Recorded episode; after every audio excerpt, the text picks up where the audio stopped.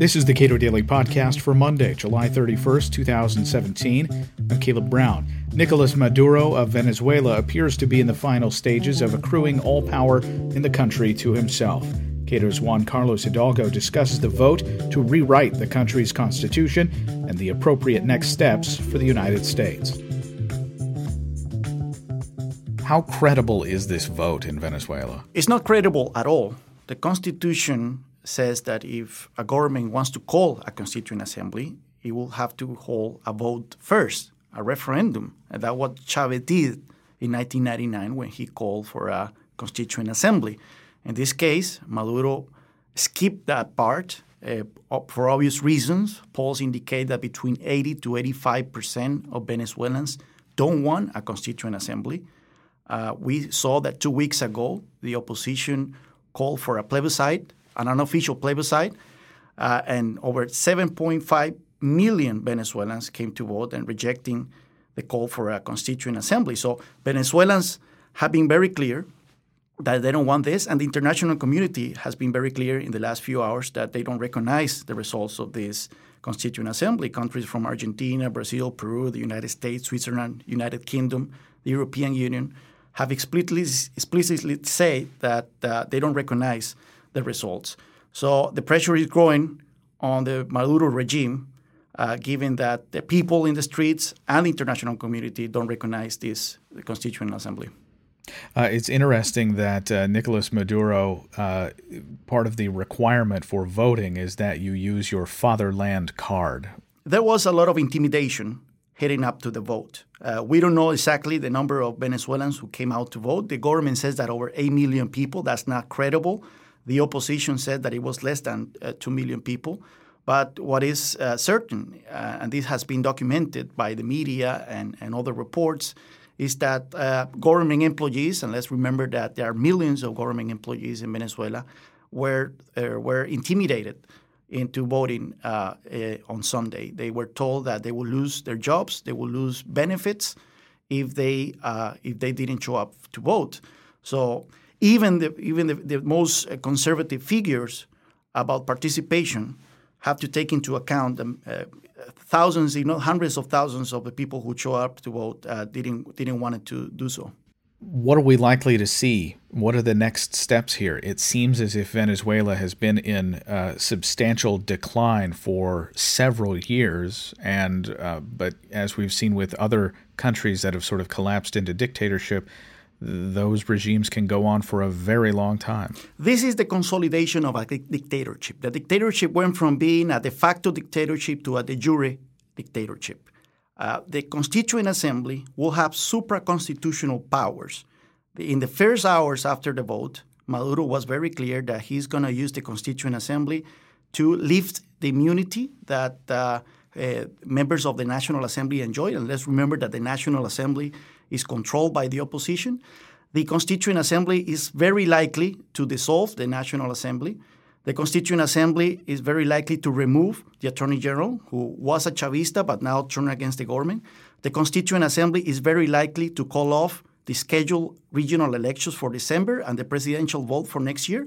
And it's very likely to inst- institute a Cuban style dictatorship in Venezuela. So, this is it when it comes to the long process that we have witnessed in Venezuela uh, to turn that country from a thriving democracy, which was an imperfect one, though, but a thriving democracy in the 1990s, towards a Cuban style dictatorship. Now, the question is what's going to happen? Venezuelans have been adamant that they're not going to allow to, this to happen. Uh, you have millions of Venezuelans uh, taking into the streets, uh, protesting. Uh, the, the, number of, of casualties, the number of of people being killed in the protests is, is rising. The international community is stepping up the pressure. We have seen the United States imposing targeted sanctions on individuals, uh, freezing their assets, banning them from entering the United States. But not only the United States, we are see, witnessing also Mexico, Panama, and other countries following similar steps. So we're, we're likely to see a, a major confrontation in the in the upcoming uh, days and weeks. Uh, the question is what is going to take for the regime to crack. As long as the regime enjoys the support of the military, And let's remember that the rank and file of the military is deeply involved in corruption and narco trafficking. As long as they enjoy the support of the military, uh, it's very hard to uh, figure out a way out to this to this crisis. How should the United States respond with respect to people trying to escape the regime? Well, it, should welcome uh, Venezuelans here into the United States, and it has already done so. Uh, hundreds of thousands of Venezuelans have escaped the country. You, you have Venezuelans all over the world, and we saw that during the vote, uh, the plebiscite that took place two weeks ago. There were voting stations even in Uganda.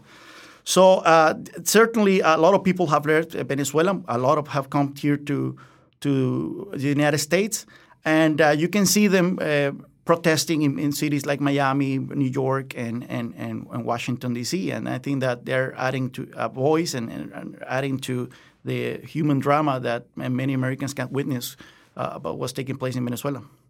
Who is in this assembly? It seems like presumably people who are uh, beholden to Maduro.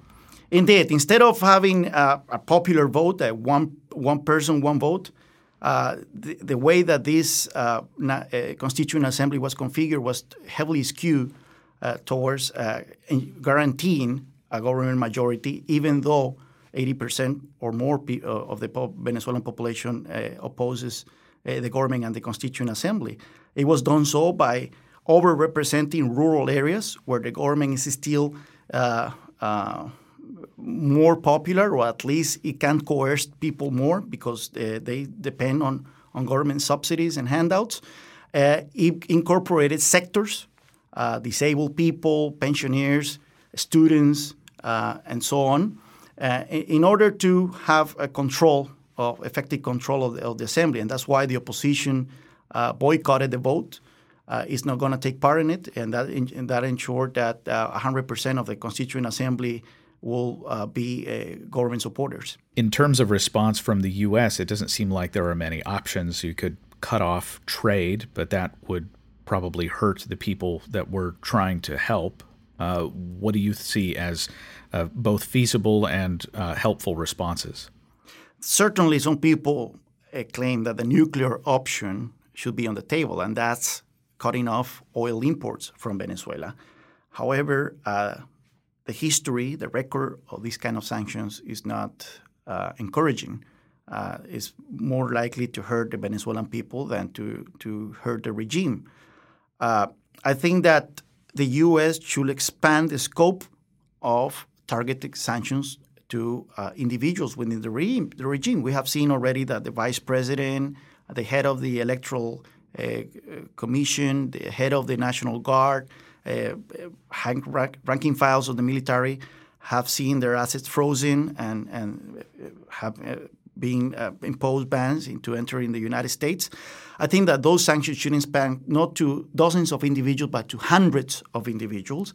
The United States should coordinate similar sanctions with the European Union, with Latin American countries, with Australia, Japan, because that's where it hurts the most. I mean, these people are these people are involved in corruption like we never seen in recent history in, in, in, Latin America. We're talking about hundreds of billions of dollars that have disappeared in recent in recent years in Venezuela. We're uh, talking about uh, drug trafficking, and most of this money they have it in bank accounts in Europe, in Switzerland, they, in the United States. They have yachts in Miami. They have castles in in France.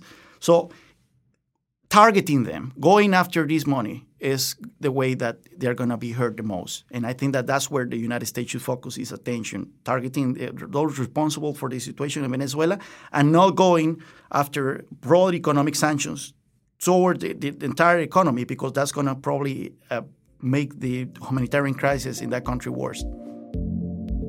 Juan Carlos Hidalgo is a policy analyst on Latin America at the Cato Institute's Center for Global Liberty and Prosperity. Subscribe to and rate the Cato Daily Podcast at iTunes and Google Play, and follow us on Twitter at Cato Podcast.